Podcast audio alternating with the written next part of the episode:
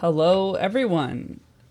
This week, I have a guest that I met virtually at a kind of conference or workshop kind of thing about connection. I have a friend who is also a listener, Alyssa, and she works with Conscious Capitalism St. Paul in Minnesota.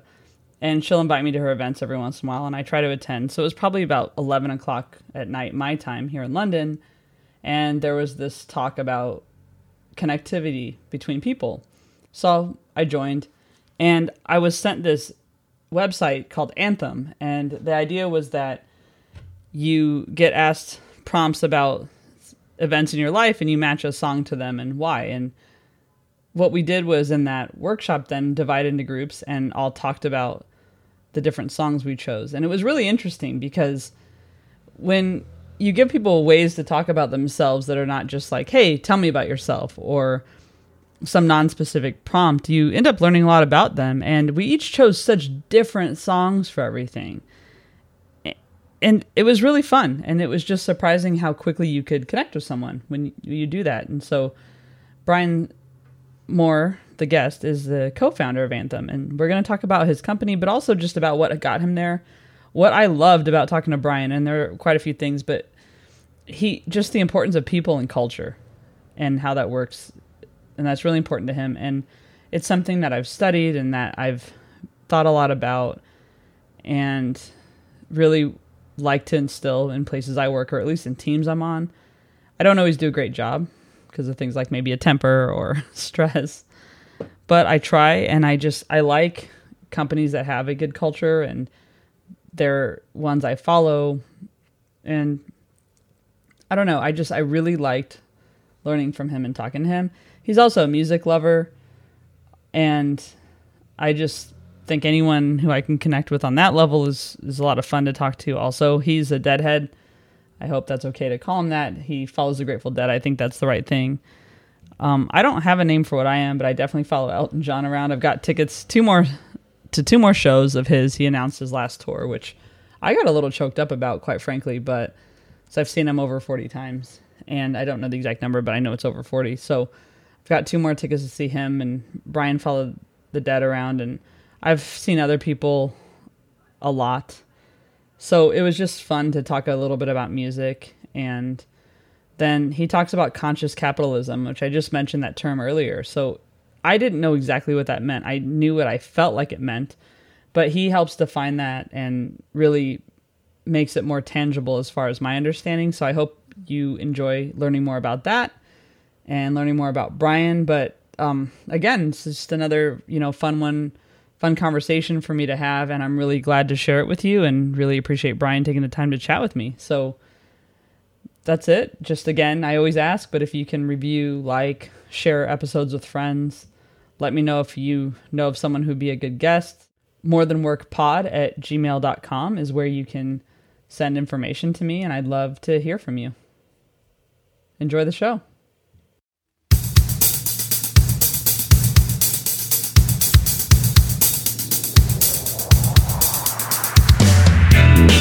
Welcome to More Than Work, the podcast reminding you that your self worth is defined by more than your job title. I'm Rabia, an IT project manager, comedian, nonprofit volunteer, and sometimes activist.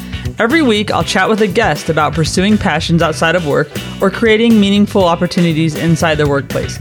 As you listen, I hope you'll be inspired to do the same. Here we go.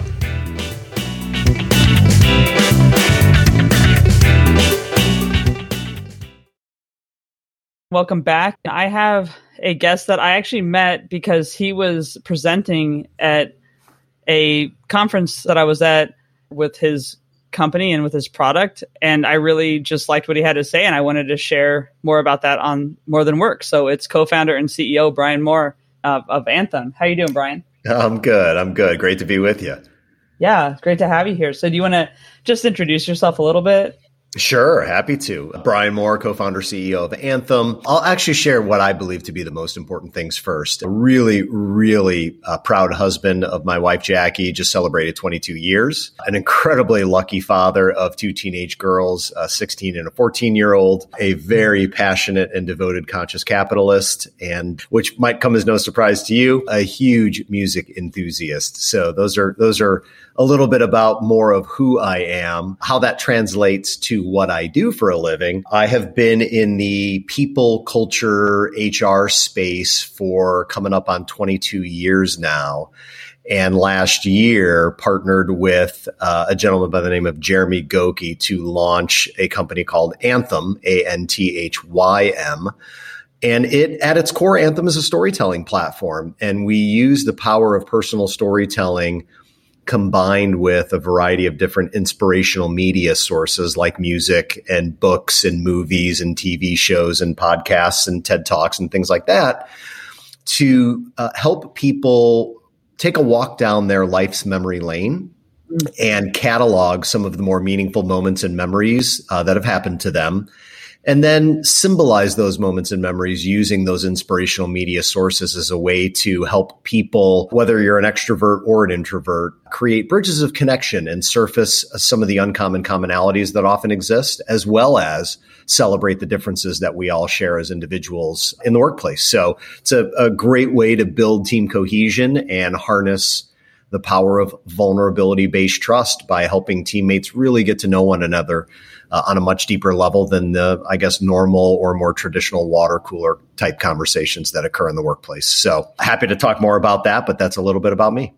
Yeah, that's awesome. So the event I was at, I mean, we basically were using Anthym and then we discussed our songs in, in smaller groups. Right. It was just really cool because I, I'm also a big music person and I do think that music has defined a lot for me, you know, throughout the years. And, and, there are definitely like songs that I relate to events are you like a someone who made mixtapes when you were young and did you do that whole thing? I made mixtapes when I was a kid, which then transitioned to uh, mix CDs. And also, I'm really lucky. I, or at least I consider myself lucky. I discovered the Grateful Dead in high school, and when Jerry Garcia was still alive, and a big part of the Grateful Dead community is tape trading. And so, one of the other hobbies that I just threw myself into was trading cassette tapes and capturing recordings of live Grateful Dead concerts dating back to their inception in 1965 up through the time that Jerry Garcia died in 1995. So I still to this day have probably four or 500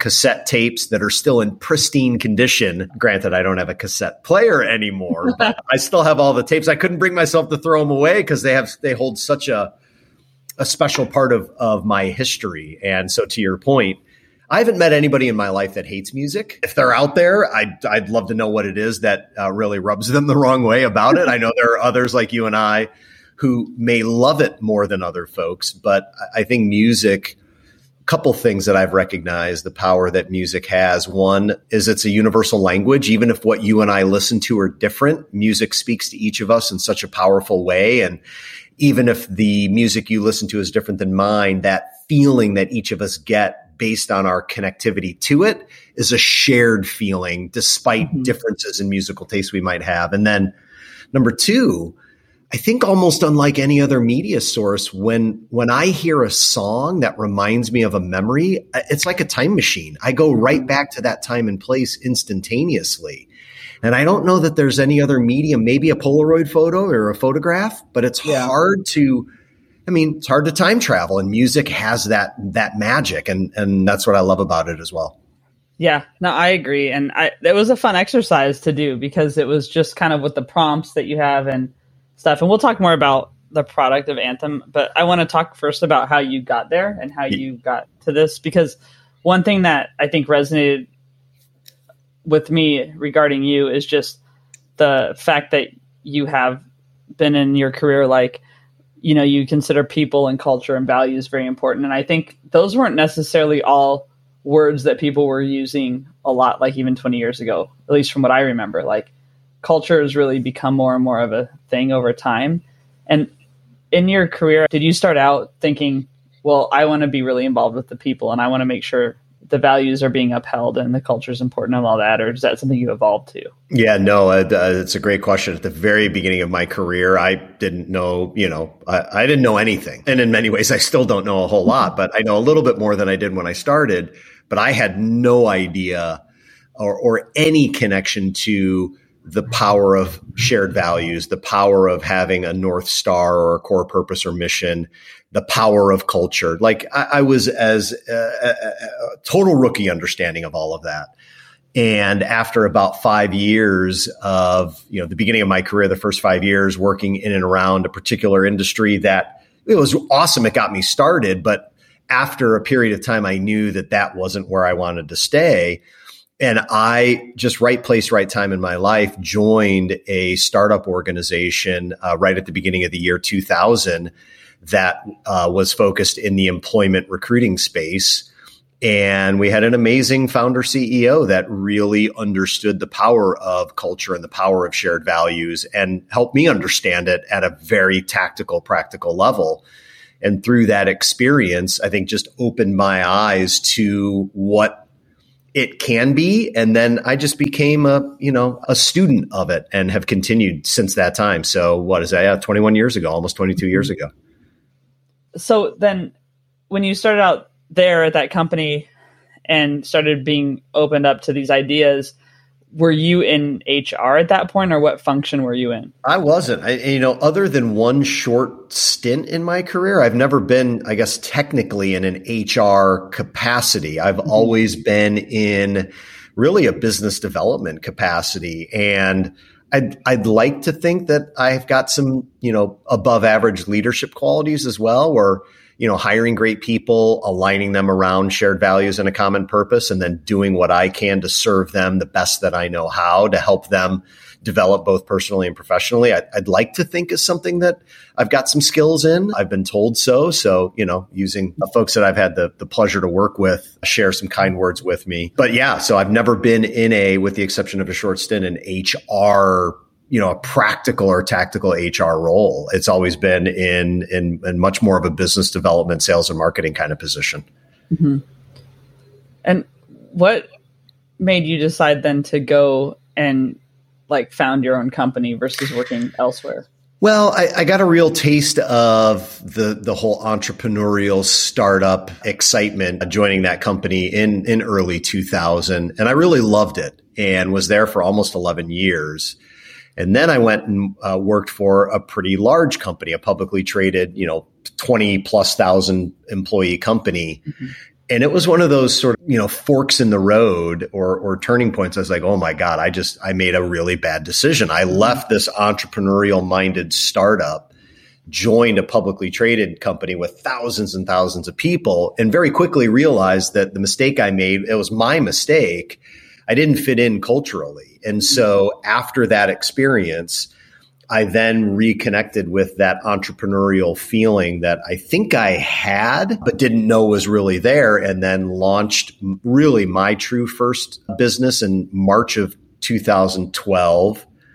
Did that for about six years, sold my interest in that business to my business partner, and then have launched Anthym uh, as my second startup business, which we're about a year into. So, you know, I, I think again that that first experience dating back to April of 2000 and that company that I joined that's where that whole entrepreneurial bug just got in my system and yeah I guess I haven't been able to shed that virus uh, to use a really bad analogy at this yeah. time and place in human thanks, history thanks for the reminder. Yeah sorry about that.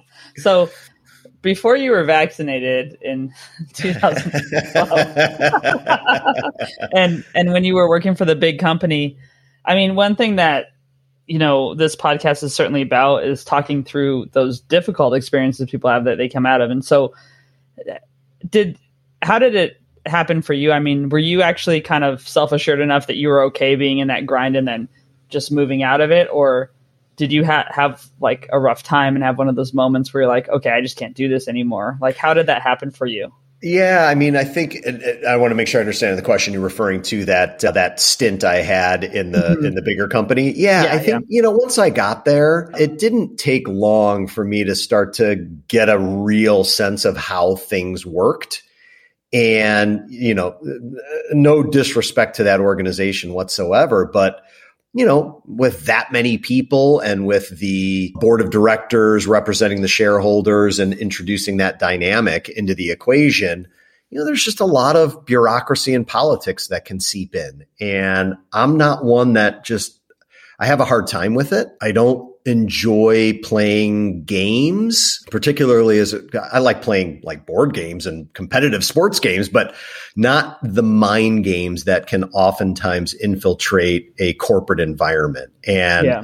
you know, that worrying about who I need to get close to because they're the person of influence or wondering if this person is talking behind so and so's back, like just all of that unproductive stuff. You know, I, I think to some degree is part and parcel with really really big companies. It's it's hard. And you know at the risk of sounding overly judgmental i just i don't deal well in that environment. So i mm-hmm. figured out pretty quick that that came with the territory.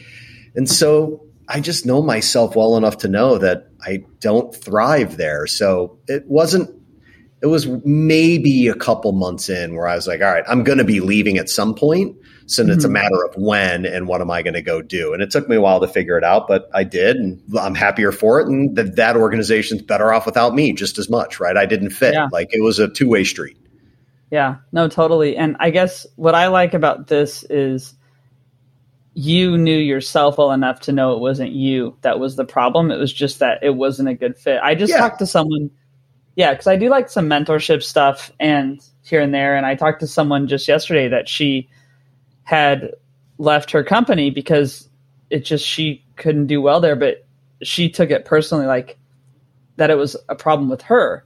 And i explained to her no it's just that it's not a good fit for you. And this doesn't mean there's a deficiency in you. Now maybe you have things about yourself to improve. Everyone does but it's not a deficiency in you and that's so hard for people to get. Did you already at that point kind of have your values defined then really well that you knew or did you not realize it but you had them you know i think i was circling them mm-hmm. but to say i had them incredibly well defined with corresponding behaviors of what i think they look like in action i did not have well defined but i was definitely circling them mm-hmm. and it wasn't until 2018 I went through a really impactful leadership academy. It was a year long program called the Stagen Leadership Academy. It's a group out of Dallas, Texas. And I went through a program called the Integral Leadership Program, the ILP for short. And uh, a big through line throughout the entire year of that program was each member of the cohort worked on his or her personal core purpose and personal core values. And, you know, it, took a year. It, it really did. And in many ways, I think it's going to continue to evolve. Um, of what you know, what what I think are the most important things in my life. You know, as I've kind of ascended to different stages of life when I was single versus married without kids versus married with kids. Now married with kids who are teenagers where they rely slightly less on mom and dad than they did when they mm-hmm. were little. I don't know. It's interesting. Each stage of life brings with it, I think, new trade offs. Like you shed some skin, but then you develop new skin. And with that, you know, I'm kind of taking a peek at are these the values that still matter most to me? Do I feel like I'm in, in alignment with my North Star, my purpose as well? And I, I, I think about it perhaps more than maybe the average person. That that's the kind of person I am. I like to go internal and think about those things. Mm-hmm. Uh, sometimes the hamster never gets off the wheel, which can be frustrating, but you know, such is life. Yeah. And looking at then your values and how you apply them in your life. And I think we all apply them in our personal and professional lives. And they kind of what we choose to do professionally sometimes is a result of that too, right? Yep. How have you seen a change or have you seen a change since you kind of figured that out for yourself in the last couple of years? It, it, makes, for me, I have seen a change. It just makes decision making easier. I think, like many folks, I can suffer from the bright, shiny object syndrome and want to chase all kinds of opportunities when they emerge. But if, if I bounce those opportunities off of does this align to where i want to be spending my time and are the is the opportunity and or the people that come with this opportunity aligned to the values that are important to me, If yes, okay, maybe I'll investigate it. If no, it makes it a much easier decision. Mm-hmm. So I think more than anything, it's a decision making filter that just can really help keep me on track with with with the values and with the purpose. Yeah. So one thing I've noticed is you're on quite a few boards of different organizations. And that's something that just personally interests me, but I'm always interested in why people are on certain boards and what. But the one I want to talk about the most, I guess, is conscious capitalism. And yeah can you because that's a term where i mean we hear things like you know you vote with your dollar like that's a thing that i think the people the consumers do right to like kind of say maybe if you think about your consciousness and, and the products you purchase or even what you eat or whatever but then there's also the idea of it being on the business side too so can you just talk about what conscious capitalism is to you and maybe how it's defined in your organization yeah, I mean, so conscious capitalism, it, it is a framework of how to think about what at least I think currently is the highest and best practice of the capitalistic system. I tend to define it as okay, how is conscious capitalism different from what most people think of when they think of capitalism? I think the current practice of capitalism, in the minds of many, tends to be very shareholder focused mm-hmm. and very short term horizon focused, making decisions on a quarterly basis for the benefit of the shareholders at the expense of everybody else, right? And maybe that's an overly crude definition, but I don't think it's that far off of the bullseye in the minds of many. By contrast, conscious capitalism is using a long-term decision making horizon, getting out of this quarterly, you know, flavor of the quarter and making decisions only to benefit a stock price or a group of shareholders and instead thinking long term, really aligning decision making to that north star and the purpose of why the organization exists while also doing everything possible that the leaders can do to make decisions to benefit the entire stakeholder ecosystem. So that means shareholders, absolutely, or the owners or the investors, but also the employees, the clients, the vendors, the suppliers, the community, the environment, right? Every business relies on many pieces within its ecosystem to operate. And it's challenging to make great decisions that benefit all. But not even engaging in the practice of trying to create win wins for all stakeholders, I think is just a missed opportunity. You can mm-hmm. always create a benefit for one of your stakeholders by pulling a lever that might play the zero sum game. Take from this group to give to this group. The more difficult way to practice capitalism is to balance the needs of all of the stakeholders that operate within the business's ecosystem and make decisions that are hopefully in the best interest of all or as many of them as possible. Mm-hmm. And that's what conscious capitalism really revolves around is this notion that you know, we aren't playing a game with necessarily a deadline. Next quarter doesn't, you know, it's just an imaginary deadline. So why are we mm-hmm. making decisions ju- just for next quarter? Let's really align our decision making to why we exist as a business. And then in those decisions that we make, let's make sure that we're trying to create value for everyone within the business's ecosystem, not just one group at the expense of another. Mm-hmm. I'm actually taking a course right now that's going to be like come up to being a year and a half at some point, like a public leadership credential at Harvard Kennedy. And it's basically discussing moral leadership and then it's going to be more around policy and stuff. But already in the moral leadership space, I've learned so much about just putting the issue at the center and the focus at the center and also making trade offs and moral trade offs. So what you're saying is pretty exciting to me because I'm hearing like a application in the real world, right? Well, it's important too, right? Because, you know, if capitalism understandably has a bit of a PR and a reputation problem right now. Mm-hmm. There's a lot of problems in the world and oftentimes folks can very easily point the finger at the system, at the capitalistic system that the mm-hmm. system is responsible for all the, the wealth gap that exists, the lack that there's a livable, you know, minimum wage and the lack of gender equality in leadership. And, and the list goes on and on. I'm not trying to call out no. any one particular issue. There are a lot of problems. I would make the argument that the system, not perfect, capitalism isn't perfect, but it's the people making the decisions inside of the system that mm-hmm. cause the challenges or the problems. It's not the system itself. The system itself is actually a really good system. It's based on voluntary exchange. Nobody forces you to buy the t-shirt you bought or the microphone you bought or subscribe to the technology. Like nobody's making you buy from the companies you buy from. Mm-hmm. Nobody makes you go work for the company you go work for. Nobody makes a vendor or supplier, you know, have to work with a vendor or a client that sucks. Mm-hmm. So it's based on this amazing voluntary exchange. And also, anybody in the world who operates in a capitalistic society can go start a business. There's no barrier to entry. If you've got a great idea and you've got the resilience and the stamina and the, you know, the support to make it happen, go do it. Like it's, it, it really is a beautiful system. It has flaws, but mm-hmm. at its core, it's a beautiful system.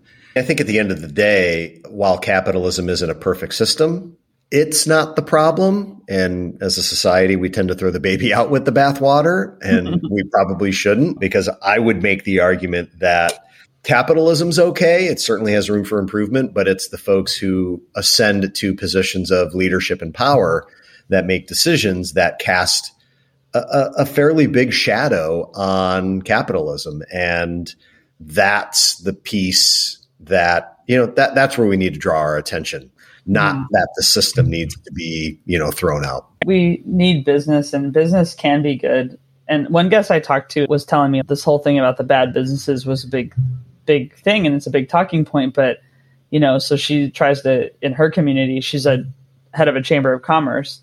And, you know, actually in Minnesota in St. Paul, and was talking about how you know business can contribute to the city and can contribute to what's going on there and I, I agree with that. So how i understand conscious capitalism and i want you to tell me like the practice of it but how i understand it is things like carbon neutrality and trying to you know do like better practices for the environment and then also like bombas for example socks which is one of my favorite they're my favorite socks basically.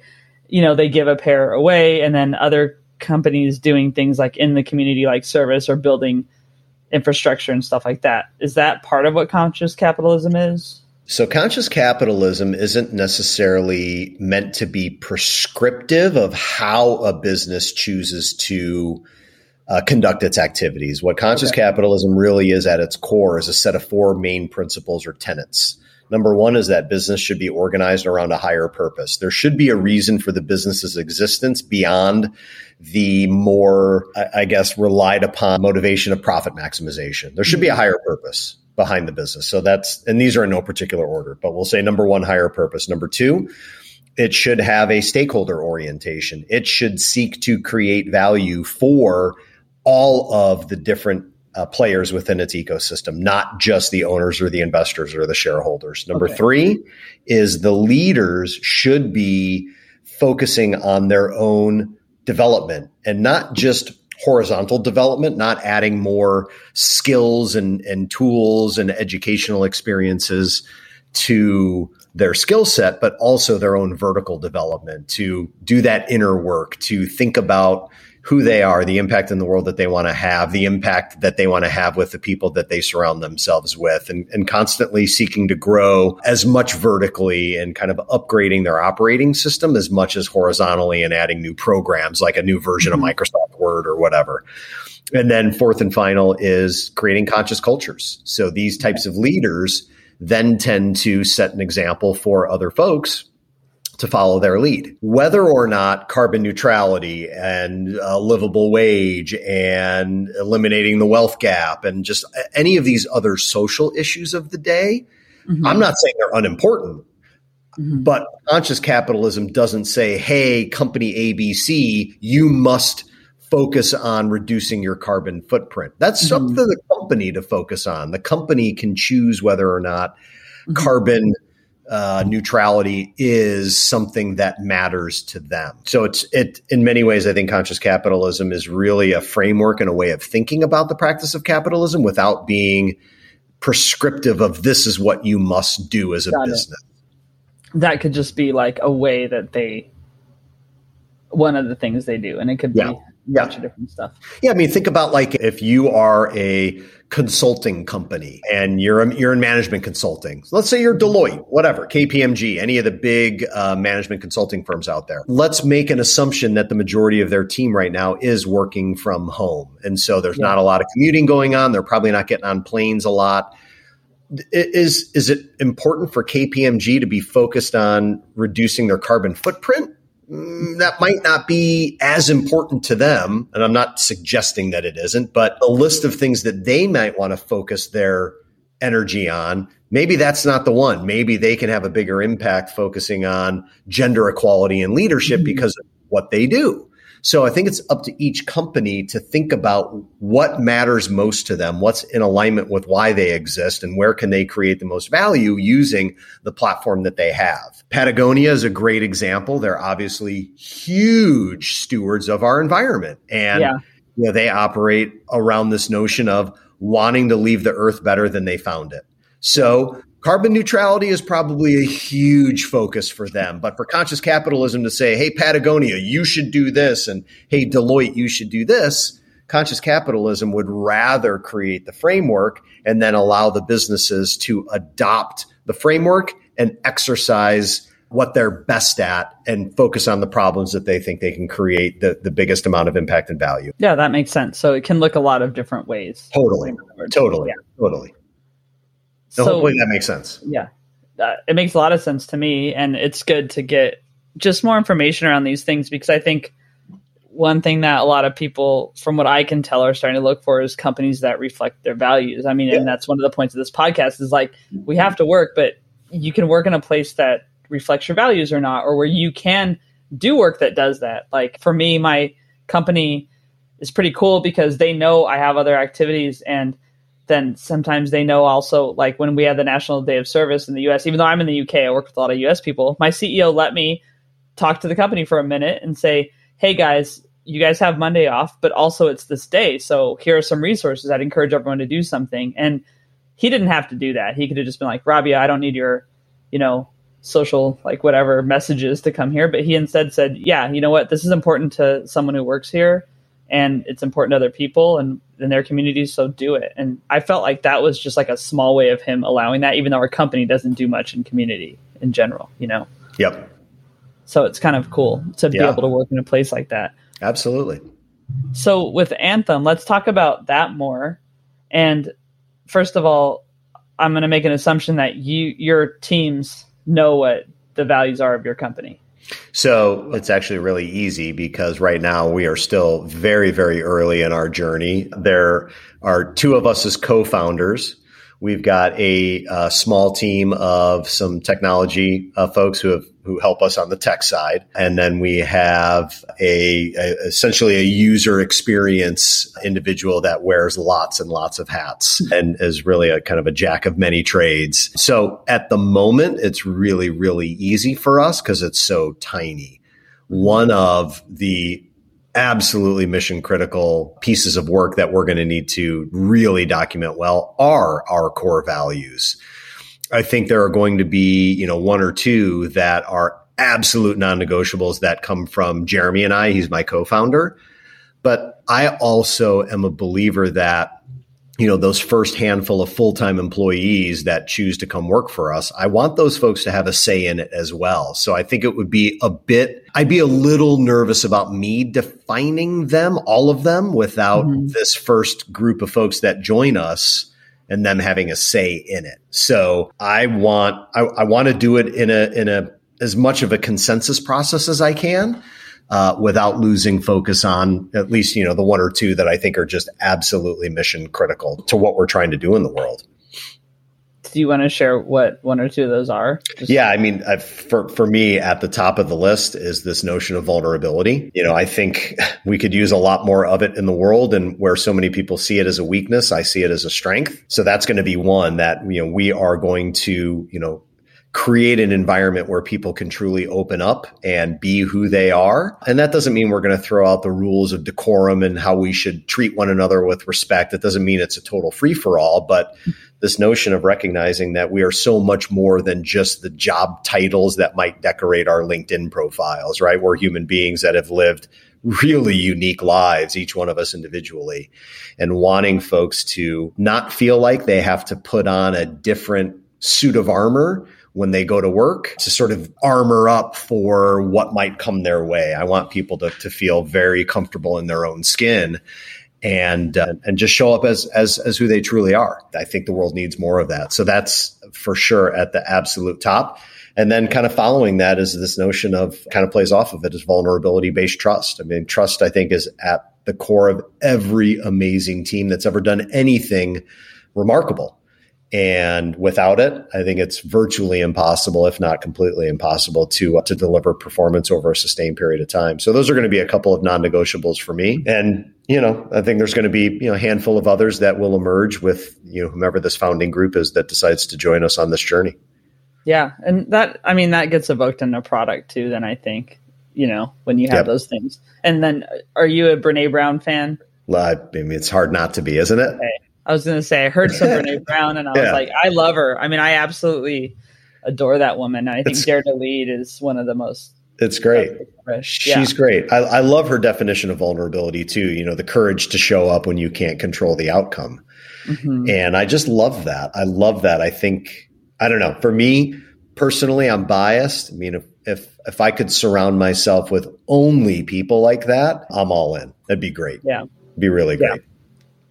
And when you think about hiring and, and what's going to be done with that, I mean, I've studied a lot about hiring lately and what that looks like, but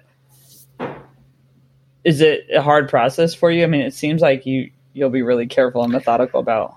I mean, we've cert- yeah, we certainly will be. Will it be difficult? I think it will be actually. I think I think hiring's always hard. I think it's having quite a few years in the hiring space. I think it's the most important decision every company makes is who do they you know, who do they attract and who do they allow in to the organization? Mm-hmm. At the end of the day, I think people are the only sustainable competitive advantage that a business can surround its uh, kind of align to. That's it. It's people. You still need to have a good idea and good products, good strategy, you identify the right clients. But at the end of the day, none of those things happen without the right team of people. And so I think it's going to be really hard. I think we will make mistakes. I think we'll learn from them. You know, hopefully we get most of it right. I think I think we have a really cool mission that will excite people and uh, we happen to have this, you know, whole aspect of music being one of the inspirational media sources that's a big part of what we're doing right now that I think because music is such a unifying force and, and an exciting one, that it'll bring people out to uh, at least kick the tires and see what Anthym is all about. So mm-hmm. my hope is is that what we do and why we do it will be a bit of a magnet, but we'll see. We'll see. Uh, regardless, it's going to be hard. Yeah, yeah. Well, yeah, just to get the right pe- the people who you're right for and, and are right for you. I mean, that's yeah. the trick. Yeah, yeah, totally is. Who are the ideal Anthym customers? Like, if someone's hearing this and going, "All right, I like music, I like connection," what's Anthym doing for me? Yeah, I mean, ideal client right now is really a team leader. So I'll, I'll focus more on like who the actual person is versus the mm-hmm. organization mm-hmm. as a team leader that cares deeply about his or her team, wants to find ways to create ongoing and deepening opportunities for relationship, trust, and connection building amongst the members of the team that they lead, and believes that building vulnerability based trust and psychological safety is an accelerator of performance. So because of where we've been as a, as a business community over the last year, 15 months as a result of the pandemic, you know, there's this added degree of difficulty now where you've got a lot of organizations whose teammates don't see each other in person at the level that they perhaps grew accustomed to. Mm-hmm. And so as a result of the geographic or physical distance that exists nowadays, it's hard to go do an escape room or go bowling or go, you know, do a happy hour with your team in person. Hopefully that will return. But even when that returns, I think interestingly, at least for me, this pandemic and this this crazy world that we've all been experiencing, I think has opened up the door to our humanity in a way that uh, we've never experienced at this level of scale. Where, I mean, I can, I'm, we're on this podcast, but we can see mm-hmm. each other through video.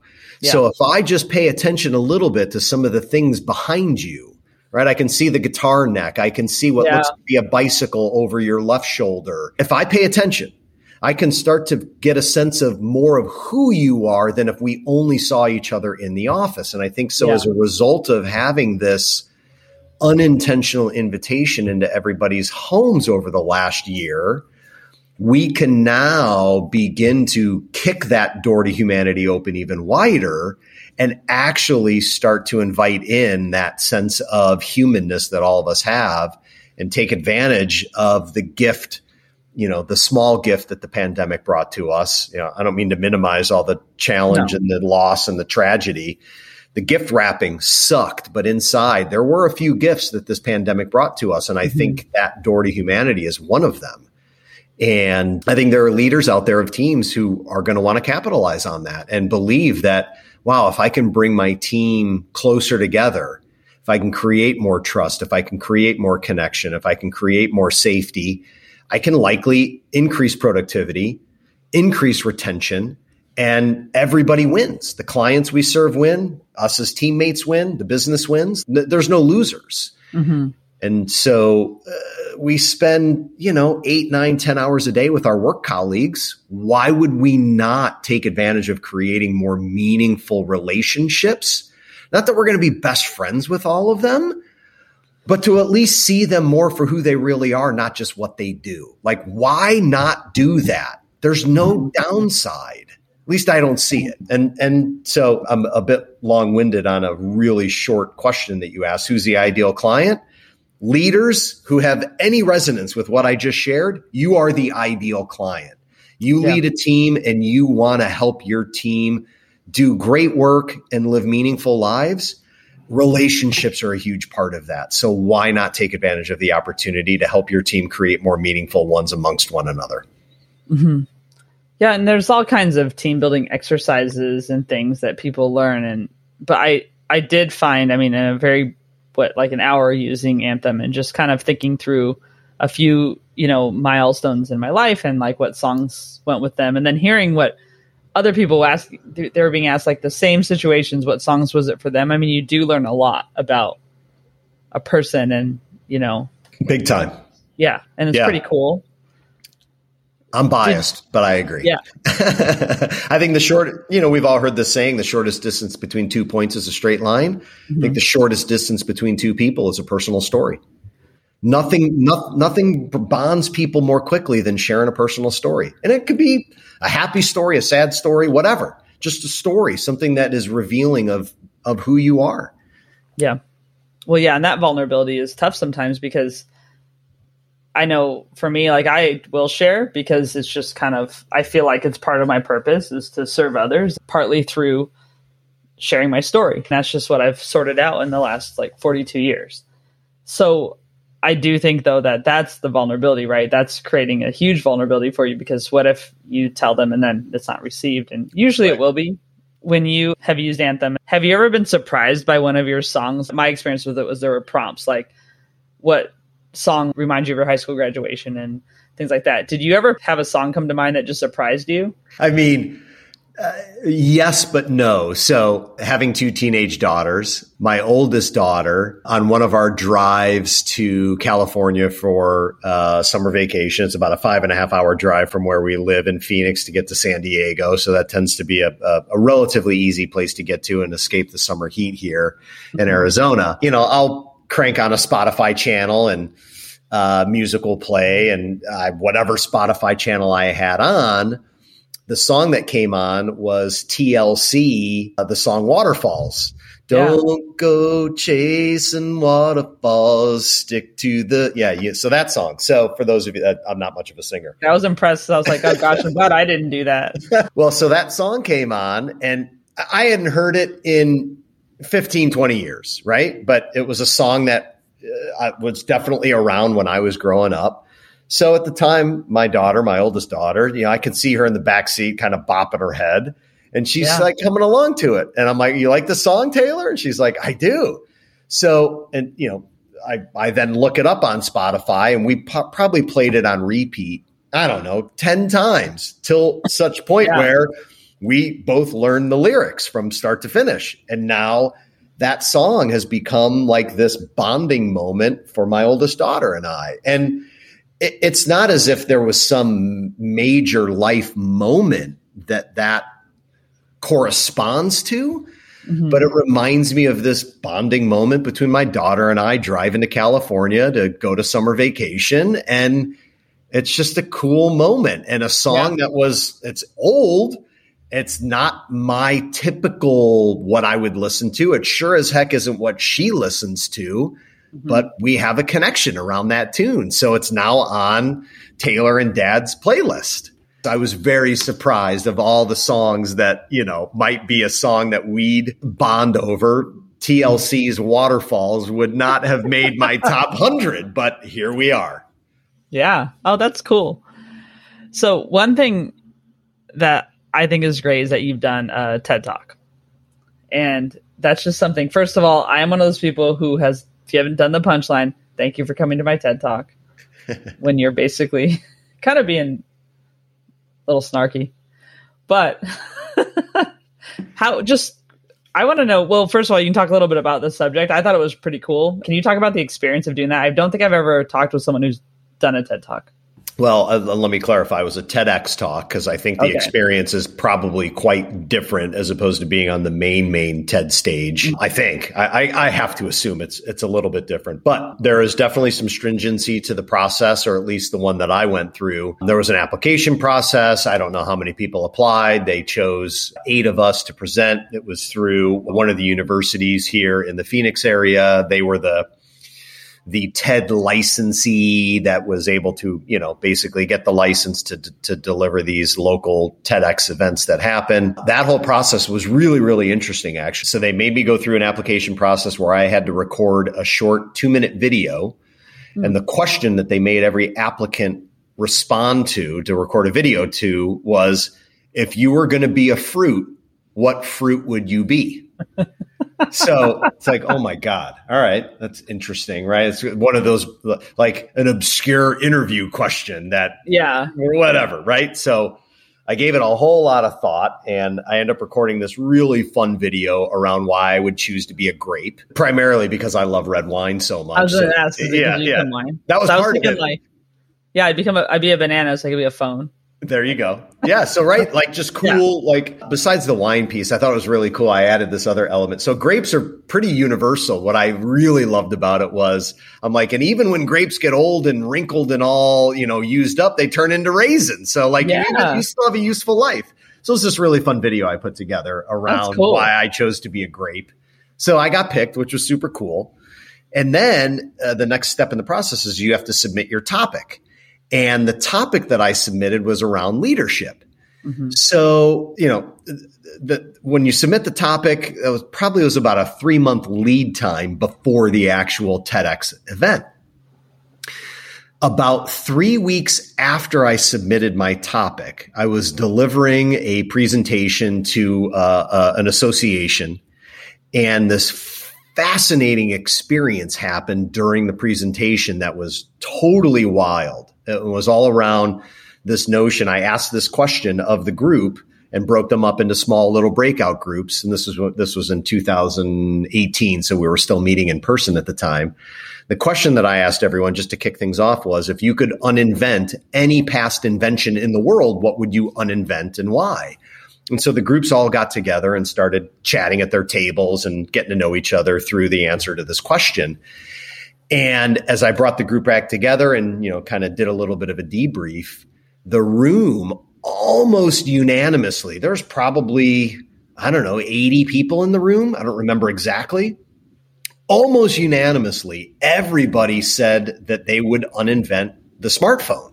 Mm-hmm. And I'm like, holy cow, like, what is it about A, this room where there's such unanimity in their answer and why the smartphone? Because uh, I love my phone. Like it's so convenient, right, to have this supercomputer in, in, our pockets. Well, come to find out, as you might guess, so many folks were in that room were really worried about screen time and how disconnected people are feeling from one, from one another. Our attention spans have been reduced to you know seconds, and in many ways, it's just it's a big distraction. So because of this really crazy experience I had, three weeks after I submitted my topic, I reached out to the TEDx folks and I'm like, I don't know if this is going to like render me disqualified from the event, but I'd like to change my speaking topic, which I was worried was a big no no. Thankfully, the new topic that I presented, they liked better than the leadership topic. So uh, that's the one I ended up doing. And it was it was a really cool experience. I worked with a, a, student group and had one particular student, a senior at this university, was kind of like my liaison. And they had a really rigid structure that I'd, I had to check in every week. I had to do follow all these steps like to a T. And I made the decision not to use any PowerPoint slide or mm-hmm. any kind of slides and uh, you know ended up delivering from memory a 12 13 14 minute whatever the time was talk so it was it was one of the most challenging yet rewarding experiences to be able to, to get up on a stage and from memory rattle off 14 minutes of content exactly at, as I had rehearsed it in my head. So it was, it was really cool. It was a lot of fun. And I'm glad I did it. I don't know if I could do it again, but I'm glad I did it once. yeah, that's, no, that's really cool. And I'll, I'll link to it on my site, but I just, I thought that was neat. And one of those things where I don't think everybody has it in them to do it in a way. It's just a different way of communicating and it is a lot. I think the process that I went through, anybody could do it if they wanted to. It's just a matter of do you have a topic that you're really passionate about? And then are you willing to commit the time to go through the the, the rigor of at least the way this TEDx process unfolded for me? I think you, I think anybody could do it. It's just a matter of want. Do they really want it? And uh, it was just one of those bucket list items for me. It's like, yeah, I, I want to do a TEDx talk, at least one. Yeah, Oh, you did it. Well, cool. Yeah. yeah. So the other thing I want to ask you about specific to career stuff is you have a, a book that you co-authored called Hiring on Purpose. Yep. And well, and then so how the Y Scouts method is revolutionizing the search for leaders. Yep. So the whole title. Yep. So can you talk a little bit about that? Yeah, from from 2012 to 2018, uh, that was my first uh, business that I uh, co-founded with a business partner, and it was a or is a it still exists. I'm, I'm proud to say uh, a purpose-based executive search practice and through that experience of launching that business and delivering a new brand of executive search around purpose and values alignment, not just resume job description alignment, we mm-hmm. learned just a ton of valuable lessons for how do you really hire leaders if you want to not only get someone that has the right skills, but actually has that human alignment because the values and purpose matter to them at a, at a really foundational level. And so the book we I, I, co-authored with my business partner from the from the Y Scouts business. We just wanted to capture, you know, some of what we learned through that process, and that's what we did. It was thankfully we had a great partner, a company out of Austin, Texas called Scribe Media that really helped us through the process because left to our own devices, I never, I'm not an author. We, we, we needed their help to help us really organize the book, put it in a, a, logical flow, you know, add the right stories to it, just do all that stuff. Mad respect for the authors out there who do it completely on their own and don't have any help uh, holy cow. I mean, we, we'd have never been able to do it without help. So thankfully we had, we had a great company that we partnered with called Scribe that did a great job. So I'm glad I did it. I, I don't think I'd ever do it again, but yeah, it's just another something out there that, that is, it was cool to do. It was cool to do. Yeah. You went for it. Yeah. Cool. Well, I want to talk to you a little bit about music and just because I think that'd be fun with you and haven't talked to people about music very much lately. So, First of all, I also see that you have a guitar in the background. I do.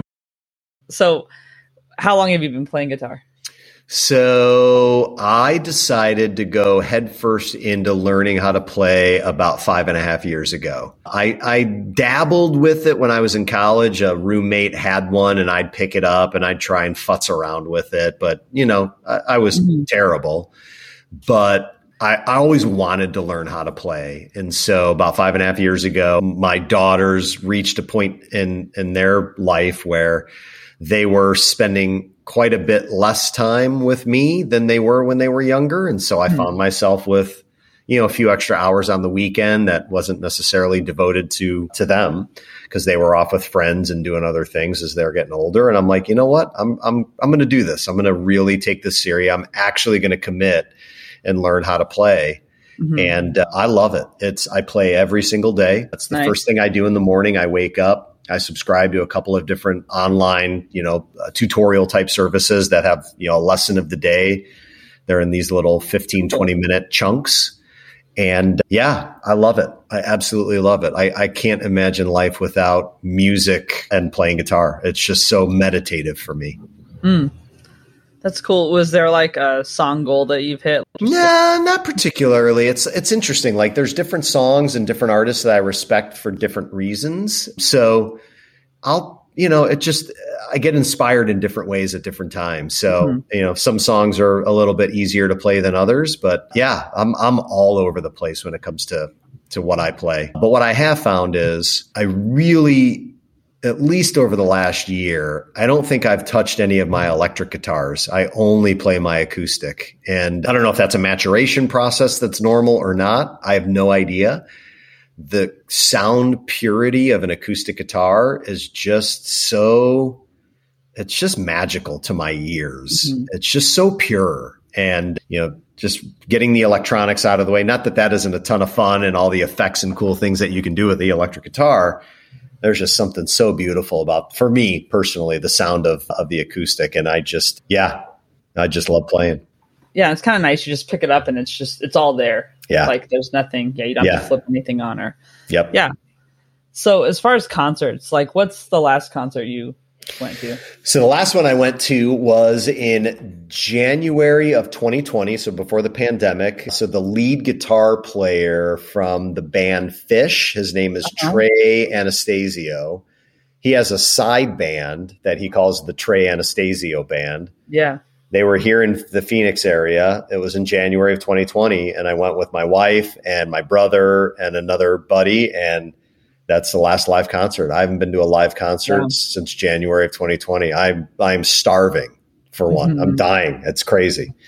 It, uh, this is I can't wait for this to uh, to end so we can get back to seeing live music again.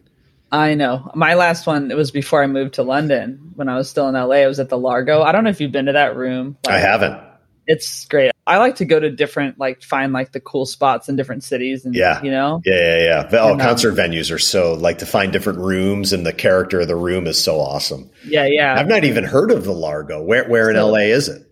Uh, it's in like, I know it's in like basically by Hollywood, kind of, or something. Okay. I don't really Small but, room um, or a big room? It's small, and so it's they have a lot of comedy there too. And like Colin Hay, do you know Colin Hay? Yeah, oh, actually, I do. The lead from Men at Work. yeah, yeah, yeah, yeah, yeah. I yeah. absolutely adore him so much, and so he, I've seen him there, but I saw Ezra Furman that time, and it was okay. Ezra was doing just acoustic, which was amazing because usually they're with a band and stuff, and that was really fun. The Largo's a really cool right on. place because I remember when we were on that that meeting together and you were talking about in Chicago, like I guess the concert where you basically first went out with your wife, but yes. that was like a cool room too. Although yeah. I was I was intrigued by the romance of the situation. Being like single and in a pandemic at the time, I wasn't concerned with that. I was like more like, oh, what venue was that? yeah, yeah, yeah. That was the Aragon Ballroom in downtown Chicago, which is a cool. That's a cool room as well. The acoustics can be a little hollow uh, at times, but it's it's a cool room nonetheless. I'm sure they've probably done some work to it. I mean, that was back in 1997 when we went on that blind date that now has ended up in a 22 year and and strong going strong marriage. But yeah, I love I love great rooms. Outdoor venues too. I mean, there's some great ones. Yeah. Yeah, so sure. so awesome. That Colin Hay, so interesting, you know, as I've been involved in Anthym and having this opportunity to learn about so many different bands and artists that I had never heard of. He's one of them. And yeah there was a session that I facilitated about three weeks ago, and one of the participants does he have a song called like "Waiting for My Life to Begin"? Okay, yes, "Waiting for My Real Life to Begin." Yeah, yes. thank you, thank you. So she told a story around uh, a moment in her life, and that song was the symbolic song of the moment. And I immediately fell in love with the song because of the story she told. Mm-hmm. And so now every time I hear it, which isn't that often, but I've since listened to it, I think of her story, which is really, yeah. really cool. It's a it's a neat thing. It's a way to kind of associate meeting people for me yeah. because I get to meet so many different people now through what I get to do and hear about their life moments. And then these songs take on a whole different meaning for me, which is pretty wild. Yeah, that is actually because it's almost like it's almost like those learned memories or like you know when we're a kid and then we we remember something but it's really we just heard the story so many times but yeah. Yeah, yeah. that's really cool. Well yeah, i love it so I'm, I'm glad you know about him. And then do you remember like what the first concert is that you went to or oh, like the absolutely. first one? yeah. Oh 100% oh my god. I actually just told this story. It was this week. It was in 1987 it was at the holiday star theater in Merrillville indiana and the headlining band, which was not who I went to go see. I went to go see the opening band, but I'll tell you the headlining band first was Kiss without their makeup. So this was their unmasked wow. tour, or at least one of them. I don't know how many tours they did without their costumes and their makeup, but 1987, I saw Kiss unmasked, but I was really there to see a very heavy thrash metal band by the name of Anthrax. Oh my gosh. I was a total metalhead as a kid and I wanted to go see Anthrax and my parents let me go, drop me off and then pick me up because I was how old was I? I was 15. That was my first concert. Yeah. Anth- I was I was there to see Anthrax. Did you have like the hair, like the long, longer hair and stuff? I never had really, kinda... yeah, I never had really long hair. I had a mullet, but not like long, long hair. But I definitely had the mullet kicking. Yeah, for sure.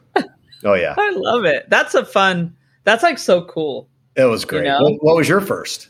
Oh God. It like the first I remember going to my brother and I were visiting my grandma in Washington, Missouri and it was the state fair and I really wanted to go like she's like, "Oh, you guys can go do whatever." Okay, I want to go to the concert. I thought it was so cool.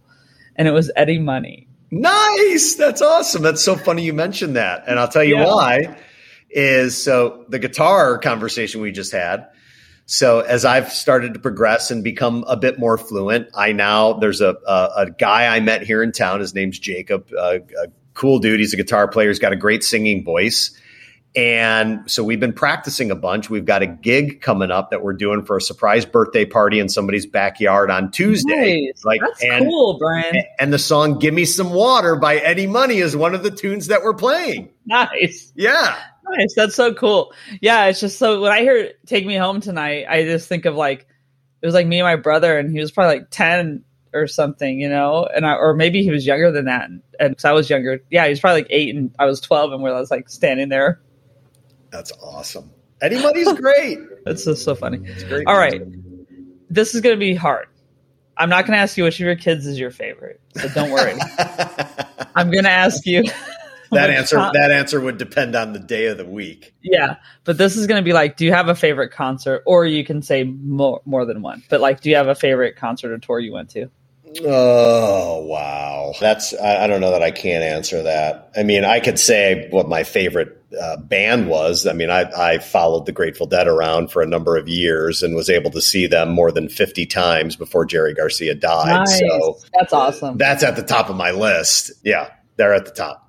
But I've seen okay. so many, so many great concerts over the years. Yeah, no, I yeah. get it. Yeah. Cool. All right. So, first of all, before we do like the last questions, is there anything I didn't ask you about that you wanted to talk about that came or that came up? Not that I can think of. We covered a lot of ground. Cool. Yeah. And then I guess one thing I always like to ask people is just like, do you have any advice or mantra that you want to share that maybe you kind of lean on that that you think would be good? I, yeah, I mean, I, I, I, I, the only advice I have is advice that works for me. Mm-hmm. Whether or not it works for other people is up to them to decide. So I, I, I don't know that I'm in a position to give anybody else advice. I'm kind of figuring my own shit out. For me, I was able to years ago define kind of four things in my life that that mm-hmm. that bring me the most joy and fulfillment and that really really matter. And number one is my family. Number two is doing meaningful work. Given how much time I spend working, I want to make sure that what I do serves others and brings me a sense of meaning. Number three is I've been really, really fortunate at different stages of my life to always have a buddy who's that sort of best friend companion. And while my wife is absolutely my best, best friend, it's also for me important to have sort of that that uh, male counterpart buddy. And so I make time for, I have a really good buddy that we've been friends for a long, long time. He's a really important part of my life. And then fourth uh, is my hobby of, of music, of guitar. So I, I tend to try to keep my life really, really simple. Mm-hmm. Spend time with my family, do work that matters to me, carve out time for my buddy, and play guitar. And like, yeah. that's kind of all I do. I don't do a lot of other things. And so for me, that works for me. So, you know, it creates clarity, it creates easiness. I know what I like. I don't have to go figure things out anymore. If you were to call me or email me or text me or stop by my house, chances are I am absolutely doing one of those four things spending time with my family, doing something with Anthym, playing guitar, or hanging out with my buddy. And, cool. and that's it. That's about it. Yeah. No, yeah. that's good. I mean, it's nice because you're right. Like once you kind of know, then you can just pursue that and it makes it easier. Yeah. Yeah. I mean, um, there's an occasional thing that'll fall outside of it, but it's pretty rare. Yeah. Yeah. So I have a series of questions called the Fun Five. They're supposed to be fun. So the first one is like, what's the oldest T-shirt you have and still wear? I mean, for sure, it's a Grateful Dead concert tee. It's one of those one of those T-shirts I bought in the parking lot, probably in 1989. Nice. Okay. Yeah. Cool. Yeah. Yeah. No, those shirts last remarkably long too. They're like, great. They're yeah. like the cheapest, and you're like, oh, okay. All right. So if every day was really Groundhog's Day, like people have been feeling, what song would you have your alarm clock set to play every morning? That's a great question. Oh my goodness. I'd probably have Truckin' by the Grateful Dead. All right. I was going to say Waterfalls by TLC, but then my other daughter would get really pissed at me because we have a song too. Oh, yeah. So yeah. don't do that. Yeah, yeah, yeah, yeah, yeah. All right. So coffee or tea or neither? Coffee coffee? And Any uh, certain a lot way? of it black, dark, roast, heavy, muddy, no cream, no sugar. you know, the thicker, the richer, the better. How do you make your coffee? I have a Keurig machine. It's pathetic. Yeah. Really. Yeah. But like when I really want to treat myself, I'll go, yeah, I go find the, the thickest, darkest roast blend I can find. Nice. Yeah. Can you remember a time that you laughed so hard you cried, or like something that makes you just lose it with laughter? I just always find these stories fun. I'm sure it had something to do with my youngest daughter, who is a natural born comedian. There's been so many moments with her. She's 14 and she can deliver a one liner with the timing and fluidity of of Rodney Dangerfield. Like she's so good. I'd have to really think about like a recent one, but she yeah. she she can crack me up in a second. It's she she's she's really funny. That's cool. Yeah. That's good. All right. And who inspires you right now? I get inspired by my wife. I get inspired by my girls. I mean, uh, this last year, I've kind of been trapped in the house with them. I say trapped. And just seeing the way that they've responded individually and how we've responded as a family, I'm inspired by what we've done together. It's been a, it's been, again, I think the gift wrapping sucked, but the gift has been really great. And they uh, are all, all three of the, the women that I lived with are, are, are so unique their own way. And we've had our breakdowns and our breakthroughs dealing with this last year, year and a half, whatever it's been. And yeah, they, they inspire me a lot. Nice. Cool. Yeah. All right. So if people want to know more about you, and I'll have links in the show notes, but where do you want them? I would say, you know, probably the easiest thing is to just shoot me an email, which is brian at anthym.life. And anthym is A N T H Y M. Uh, and Brian is B R I A N, Brian at anthym.life. Or, you know, you can certainly look me up on LinkedIn. I have my own website too. I don't go to it very often. I don't even, it's probably not updated, but it's brianmoore.com. So, okay. yeah, or smoke cool. signals, whatever. Anything. All right, yeah. cool. Well, thanks so much for being on the show. I really enjoyed the conversation. Yeah, it was it was awesome. I enjoyed it as well.